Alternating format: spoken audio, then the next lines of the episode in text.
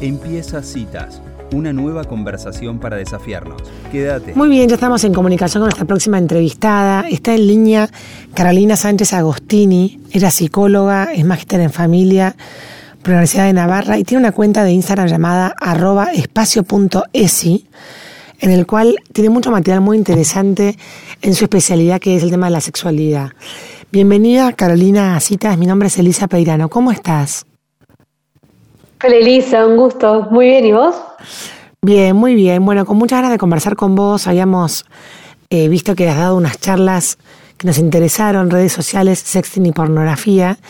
Y como hemos hablado de ese tema con, con nuestro columnista de crianza digital, decidimos llamarte para ver si podíamos charlar sobre el tema del mundo digital y en los jóvenes y cómo esto afecta su, su sexualidad y su afectividad. ¿Qué te parece si hablamos de, esa convivencia y cómo crees que se está dando en el día de hoy? Buenísimo, la verdad que es un tema súper importante y relevante para el tiempo actual.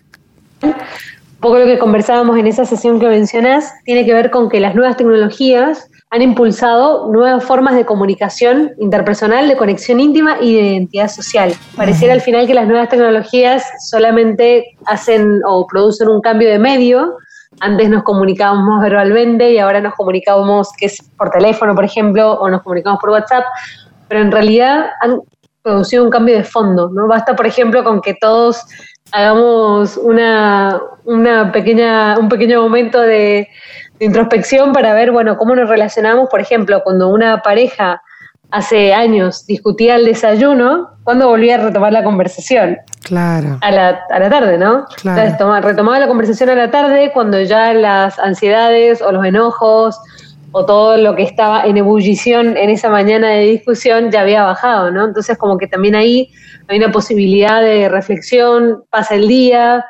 bajan todas esas situaciones que en el momento se veían tan tensas y tenemos como la posibilidad de conversar mejor, ¿no? Hoy por hoy una pareja discute en el desayuno y esa conversación se extiende a lo largo de todo el día por WhatsApp, ¿no? Entonces empezamos con el WhatsApp y, y no, entonces como que Empieza el la- manejo empieza de la la letra ansiedad, el manejo... La letra mayúsculas en el. WhatsApp. El eliminó el, eliminado el Exactamente. Los emoticones, que ya no nos alcanzan los emoticones. Por eso tenemos los stickers, los GIFs, ¿no? Impresionante, pero bueno, entonces como que ha cambiado no solamente el modo en el que nos relacionamos, el medio con el que nos relacionamos, sino que ha cambiado mucho el modo en el que, lo en el que nos relacionamos. Hmm. Por eso es tan importante también, cuando vamos a hablar de las nuevas tecnologías con niños, con niños o con adolescentes, como los adultos, primero detenernos un momentito a decir, bueno, ¿cómo nosotros nos vinculamos con estas nuevas tecnologías? Que no es solamente la computadora que nos sirve para trabajar, sino como todas estas cosas que estamos conversando y que hacen también que quizás esa tendencia a responderte ya, a, dejar quizás fluir más la ira, dejar fluir más la ansiedad, dejar cómo hacemos, o la impulsividad, ¿no? Cómo estamos gestionando nosotros esas características a través de estas nuevas tecnologías. Y eso también nos va a ayudar a entender mejor cómo acompañar este proceso, ¿no? Pues siempre uno, eh, cuando, bueno, me acuerdo hace un tiempo leyendo sobre, sobre terapia, ¿no? Decía que el terapeuta saca mucho más de lo que es que de lo que sabe, ¿no? Bueno, con las familias también nos pasa lo mismo, sacamos de la parentalidad mucho más de lo que somos que de lo que sabemos, ¿no? En ese sentido, como que todo lo que nosotros podamos finalmente como adultos encarar, reflexionar y cambiar y tratar de, de vincularnos mejor, es mucho más fácil después la educación de niños, de niñas y de adolescentes, ¿no? Porque es algo que lo hemos experimentado y que lo hemos logrado procesar en nuestra propia vida, ¿no? Claro. Entonces, bueno, con esto, eh, sí, te escucho, No, perdón. no, no, no, que en realidad, Carolina, creo que ahí reside un poco el desafío nuestro, que es que estamos nosotros modificando nuestros vínculos y nuestra forma de Totalmente. relacionarnos. Entonces, somos como aprendientes junto con nuestros hijos de un nuevo modo de Totalmente. relacionarnos. Entonces, es como que, es como si estuviéramos medio a la par de ellos, tratando de hacer esto que decís vos, de llevar la analogía, pero al mismo tiempo tenemos que guiarlos en este mundo digital ellos también. Entonces, ¿cómo afecta este modo a la sexualidad? Mira, en principio, una de las, bueno, hay distintos estilos de vida que se han visto impactados por las nuevas tecnologías. Te diría que quizás eh, los tres que más impactan o los tres que más evidencias tienen tienen que ver con la pornografía, con el sexting, con las redes sociales. Por ejemplo, el tema de, las redes, de las redes sociales es como que todo este, como ya sabemos, si bien a los adultos nos impacta mucho, como acabamos de decir, también hay una realidad que es que durante la adolescencia va desarrollándose el concepto de identidad personal, ¿no? Entonces, el concepto de identidad personal, que es un proceso vulnerable y que se produce durante la adolescencia, si bien después durante toda la vida estamos en permanente conexión y comunicación con este concepto de identidad personal, pero durante la adolescencia es un periodo crítico del desarrollo de esto. Y los adolescentes hoy son nativos digitales, o sea, los adolescentes de hoy están construyendo su identidad en este mundo digital también. Entonces, una de las cosas que se ve es que esta identidad digital, ¿no? porque existe la, identidad real y la identidad digital. La identidad digital finalmente tiene que ver con cómo, cómo me muestro o qué es lo que muestro en redes sociales y eso está generando como una tergiversación de la propia imagen y de la imagen de los demás también, ¿no? Porque hay acá como dos conceptos que se, que se interrelacionan, que tienen que ver con la autopresentación y la autorrevelación. Hmm. La autopresentación sería como, bueno, todos nosotros, no sé, ahora por ejemplo me acabas de presentar, ¿no? Bueno, claramente has presentado un aspecto mío que tiene que ver con el que nos convoca acá en la charla, que es mi especialización en estos temas. Hay un montón de otros aspectos de mi personalidad, de mis relaciones, de mi persona, que se van como autorrelevando a través de las conexiones íntimas, ¿no? Que uno las reserva a la intimidad o que tienen que ver con esa conexión más íntima con las personas más cercanas. Entonces, las redes sociales dan la sensación de que estamos conociendo a las personas o nos estamos dando a conocer y en realidad no es una autorrevelación, es una autopresentación permanente, ¿no? Yo elijo qué voy a comunicar, qué aspecto de mi vida voy, y eso empieza a generar como una identidad paralela si no lo gestionamos adecuadamente, ¿no? Entonces, eso con, con todo lo que eso significa, ¿no? Entonces, por un lado está favorecido por el anonimato, porque es muy detrás de la pantalla, todos podemos decir distintas cosas que no diríamos personalmente quizás. También detrás de la pantalla, los adolescentes y también Digo niños y niñas también porque en general, por ejemplo, los temas de grooming, que son tan peligrosos, ¿no? Y que están como también ahí tan, tan de la mano con las nuevas tecnologías, el anonimato hace que se empiecen a, vivir distintos tipos de relaciones, de conversaciones y demás, que cara a cara quizás no tendrían lugar, ¿no? Como la asincronización, que pareciera también que yo estoy chateando con esa persona y esa persona estamos teniendo un diálogo franco, abierto y sincero y en realidad la sincronización hace que yo tenga mucho tiempo para pensar qué te voy a responder. Entonces, esa respuesta es muy de la autopresentación, no de la autorrevelación. Mm. Estoy cuidando mucho lo que te voy a decir. No es esa reacción inmediata de la conversación cara a cara, bueno, como la que estamos teniendo en este momento, ¿no? Que nos vamos diciendo lo que va surgiendo en el momento. En realidad, la asincronización hace que parezca que yo te estoy diciendo como una cosa muy profunda y en realidad no necesariamente es así porque he tenido mucho tiempo para pensarlo, para filtrarlo, para procesarlo. Y después la accesibilidad, ¿no? Todos los adolescentes tienen un celular en la mano.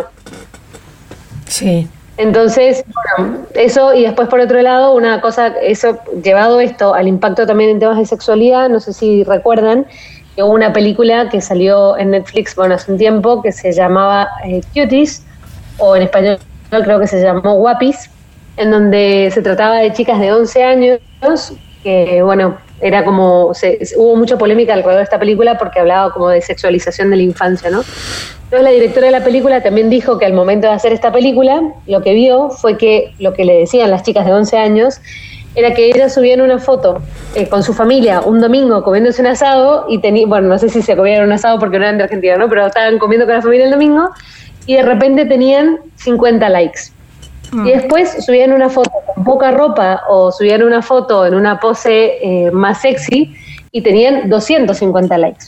Entonces, esa eh, retribución o ese feedback del ambiente de lo que es valioso va también gestionando ese desarrollo de la identidad. Y de repente yo digo, bueno, voy fortaleciendo distintas condiciones, voy fortaleciendo distintas cosas que veo que en el contexto impactan más y eso es muy eso implica mucha o expone a mucha vulnerabilidad. Porque finalmente no voy desarrollando en función de lo que yo considero que son mis valores, que son eh, las cosas importantes para mí, que responden a las grandes preguntas de la vida, sino que responden a lo que el contexto me va diciendo esto nos gusta. Claro, ahora, Carolina, ¿cómo hacemos para.? Porque en el fondo uno como padre sabe que esto existe, nuestros hijos pertenecen a ese mundo. O sea, todos tenemos, todos los que te lo están escuchando probablemente tengan hijos con teléfono. Y esto como estás contando, lo ves porque ves que se cuidan antes de subir una foto, que, que si vos tenés una foto familiar te dice a ver cómo salía, a ver si la, te, te tenés que pedir permiso para subirla. No sé cómo son los códigos de cada familia, pero es como todo un tema, la exposición que estás contando vos, de todo lo que se sube en las redes, ¿no? Que si se quiere hay una parte positiva, que es como el cuidado de lo que se sube, y por otro lado hay como un problema de que, de que todo esto genera como esta construcción de identidad digital que hay que ver cómo neutralizás para que no le afecte al chico, pero ¿cómo haces para, para gestionar esta situación que cada vez es más presente en nuestra cotidianidad. No, y que, hola, hola Carolina, ¿cómo estás? Hola. Soy, Angie. Estaba escuchando acá atentamente y, y justo fuera del aire hablábamos de, de a qué edad era, ¿no? Para cada una de la edad oportuna para darle un teléfono a un hijo, porque es parte de, de un montón de cosas de su diaria, ¿no? De, de, cómo organizan los programas, de, no sé, de, de la manera de comunicarse o de la identidad, como vos decías y a la vez, bueno, estás acercando como algo que, que tiene una doble cara, ¿no? Eh, es parte de su diaria y de su vida, eh, la pantalla, el teléfono, las redes. Entonces, como padres, qué difícil que es también eh, saber qué es lo mejor, ¿no? Totalmente. En esto, en general, las familias muchas veces nos preguntan esto, ¿no? ¿Cuál sería la edad? A veces también les decimos, miren, el criterio es que Steve Jobs no le dio celular a sus hijos cuando eran chicos, ¿no?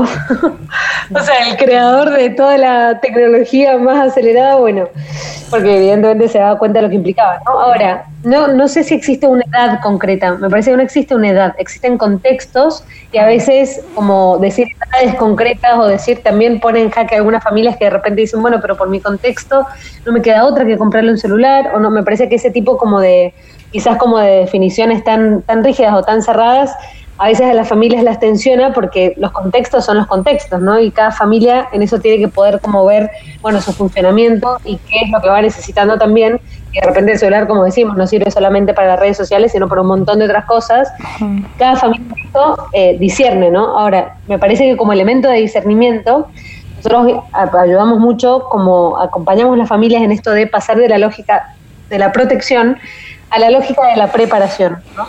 Es como que el contexto digital, eh, que es tan positivo para tantas cosas, ¿no? Porque la realidad es esa, digo, todos celebramos el contexto digital, no es que no, no es que vemos el contexto digital solo como, como un peligro, tiene como esta doble cara que decías recién Angie, ¿no? Por un lado, representa un peligro, pero por otro lado representa muchas oportunidades. Entonces, simplemente ir acompañando este proceso o esta balanza, una de las cosas que puede ayudar también es por un lado, canal de comunicación abierto, ¿no? en este pasar de la lógica de la protección, de esta burbuja que no le lleguen como los contenidos, es imposible, sabemos que no es real porque en el mundo digital no existe la burbuja porque estamos a un clic de cualquier contenido. Entonces, en el fondo es acompañar a preparar para el día que le demos un celular o todos los adolescentes que tienen celular, es acompañar ese proceso de discernimiento de para qué uso las redes sociales y cuáles son como las cosas que realmente son importantes para mí, ¿no? Primero, como decimos, eh, acompañamos a las familias en esto de diálogo abierto. Mm. Diálogo abierto es que cualquier cosa que vengan a preguntarme, a decirme, a mostrarme, como no mostrar escándalos, sino como esta sensación de bueno, podés venir a contarme lo que necesites, podemos venir a hablar de lo que necesites. Una mamá me decía hace poco que su hija le había contado que había, se había contactado con una persona por teléfono, en principio era otro adolescente, al final no, era un adulto, y el adulto le empezó a pedir que mandara fotos íntimas, ella al final, ella siempre pensando que era otro adolescente, terminó mandando fotos íntimas y empezó una extorsión. Y en el momento de la extorsión fue cuando ya eh, la chica no pudo más y le contó a sus padres, ¿no?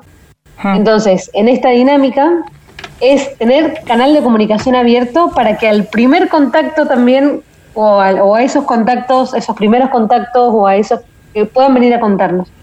O ese canal de comunicación abierto en el que nosotros estamos disponibles y te acompañamos en todo lo que te vaya pasando durante este proceso adolescente, ¿no? Y también por otro lado, esto de las grandes preguntas de la vida, porque al final la identidad se va configurando también, como decíamos, en función de los valores, en función de lo que veo que es importante para mí, entonces también decimos esto a las familias como de acompañar al verdadero empoderamiento que es yo decidir quién quiero ser y no que me lo esté gestionando el ambiente. Siempre la identidad se va configurando en función de las relaciones y de las conexiones íntimas que tenemos con nuestra familia, con nuestros amigos. Esa interacción es parte también del desarrollo de la identidad. Ahora, las redes sociales hacen que esa interacción sea con desconocidos. Eso. Son desconocidos o son personas totalmente alejadas a mi intimidad y personas que, que, no necesariamente me quieren como me quieren mi familia, mis amigos, los que me están dando el feedback de cómo tengo que ser. Entonces, en esto es como conversar mucho también con los principios de la adolescencia. Nosotros siempre pensamos que adolescencia hoy también es empezar a hablar temprano, ¿no? Temprano es 11 años, empezar a, o temprano es 10 años, depende de los contextos, ¿no? Empezar a conversar sobre los distintos temas, cuáles son las cosas importantes para vos, ¿no? ¿Cómo te parece a vos? Y, y que eso, como de alguna manera, que el desarrollo de la identidad vaya gestándose también y vaya desarrollándose en esa conexión íntima con las personas que me quieren mucho y que quieren lo y que, y que me quieren bien, ¿no? Y que también al final lo que yo voy mostrando o, o ese feedback que voy recibiendo no sea lo que me, lo que me determine o lo que termine como pesando más al momento de configurar quién quiero ser. Claro. O sea, porque la, la identidad de las redes y eso, eh, en definitiva, lo que la identidad que genera en los chicos es el que vale según so- según cómo sos, ¿no? El aspecto físico, cuánto mostrás, digamos, qué, identidad rescatás o, cómo caracterizarías esa identidad que se genera a partir de las redes. Mira, los otros días también estaba leyendo un, libro que me parecía muy interesante que planteaba esto también, donde muchas veces en las redes se venden, bueno, eh, productos, servicios, se vende de todo, ¿no? Y en realidad las redes sociales, muchas de las redes sociales como tal, lo que se vende es uno mismo. Entonces ahí es donde está el riesgo, ¿no? Que al vender la propia imagen, al final si yo quiero vender un producto o un servicio, ¿qué tengo que hacer? Bueno, tengo que mostrar que ese producto o ese servicio es especial. Es diferente a todos los demás productos, es diferente a todos los demás servicios. Tengo que mostrar cuáles son. Entonces, al final eso también va generando que yo para poder mostrarme, para poder venderme, para poder, tengo que ser cada vez eh, como tengo que ir gestando generando distintas cosas de mí misma y tengo que, o sea, como que la imagen personal también se va tergiversando. Porque no puedo ser igual que todas las demás eh, chicas o que todos los demás chicos y que no, o sea, si soy una más, al final esa imagen no está sobresaliendo, ¿no? Entonces, es, esa dinámica de las redes sociales de vender la imagen es la dinámica que entra en un ciclo peligroso, ¿no? Y es la dinámica que adultos también y adolescentes y todas las personas que tenemos acceso a redes es la dinámica que tenemos que poder cuidar, ¿no? Y que tenemos que, de la que tenemos que poder ser muy conscientes.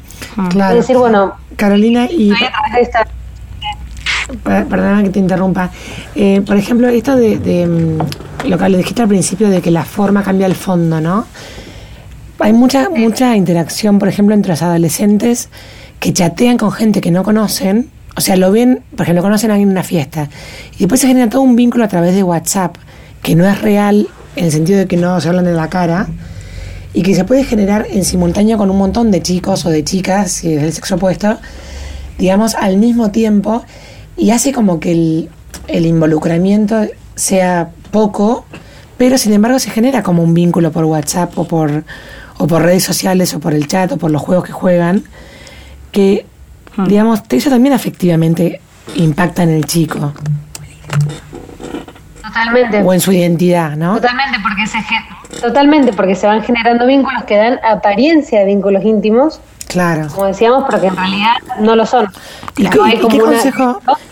Son apariencias de vínculos, pero, pero digamos, como padres, ¿qué consejo le puedes dar al chico en ese momento? Porque él te puede decir, no estoy haciendo nada malo, tengo amigos, digamos, ¿qué, qué, qué es, ¿cuál sería como el Sí, consejo estoy atinado? jugando. ¿Cómo sería el consejo atinado para ese, digamos, para ese contexto, para ese, para esa situación? Mira, nosotros, yo creo que también es contrastar finalmente al, al adolescente o a la persona joven, a quien sea que esté como en esta situación, que como decíamos puede ser cualquier adulto también, ¿no? Es contrastarla con esta realidad de que, de que da la, la apariencia de vínculo real, pero en realidad si vos te pones a pensar mismo, yo creo que muchas personas han experimentado esa situación, ¿no? De decir, bueno, te responde por Tinder, están las 10 amigas respondiendo, viendo a ver qué le van a responder, ¿no? Te me respondió esto, ¿qué le pongo? Y están entre todas elaborando una respuesta, o sea, no es una cosa que sea como necesariamente tan fluida, ¿no? Entonces, por un lado es contrastar, de decir, mira, el concepto también de, de intimidad personal, ¿no? El concepto de intimidad es decir, bueno, utilizar las redes sociales de la misma manera o de una manera lo más similar posible a lo que yo haría en la vida real. Ok. Es como tratar de, consejo, de vivir claro. esa armonía, de tratar de vivir esa armonía interior. Entonces, yo en las redes sociales, esto está muy asociado, por ejemplo, en la, en la infancia y en la adolescencia, al ciberbullying.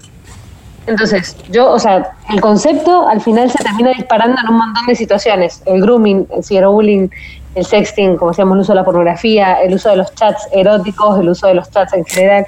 Entonces, yo en la vida personal, en la vida real, digamos, ¿le diría esto a esta persona? ¿O no se lo diría en la vida real? ¿Se lo diría a la cara? Entonces tampoco lo hago en redes sociales. Una cuestión de unidad personal, ¿no? Como ser yo misma. Mm.